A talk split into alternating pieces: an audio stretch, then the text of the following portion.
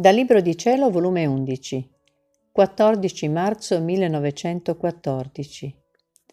L'anima che fa la volontà di Dio prende tutto Gesù.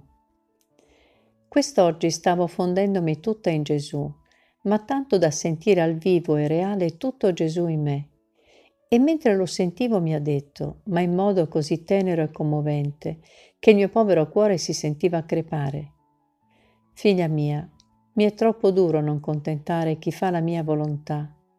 Come tu vedi non ho più mani né piedi, né cuore, né occhi, né bocca, nulla mi resta. Nella mia volontà che ti sei presa, di tutto ti sei impadronita, e a me nulla mi resta. Ecco, perciò ai tanti gravi mali che inondano la terra non piovono i flagelli meritati, perché mi è duro non contentarti. E poi, come lo posso, che non ho le mani e tu non me le cedi? Se mi saranno assolutamente necessarie, sarò costretto a farti un furto, oppure convincerti, in modo che tu stessa me le cederai. Come mi è duro, come mi è duro dispiacere chi fa la mia volontà. Dispiacerei me stesso. Io ne sono rimasta stupita di questo parlare di Gesù.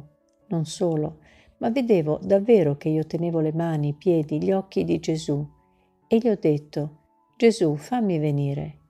E lui, dammi un altro poco di vita in te e poi verrai.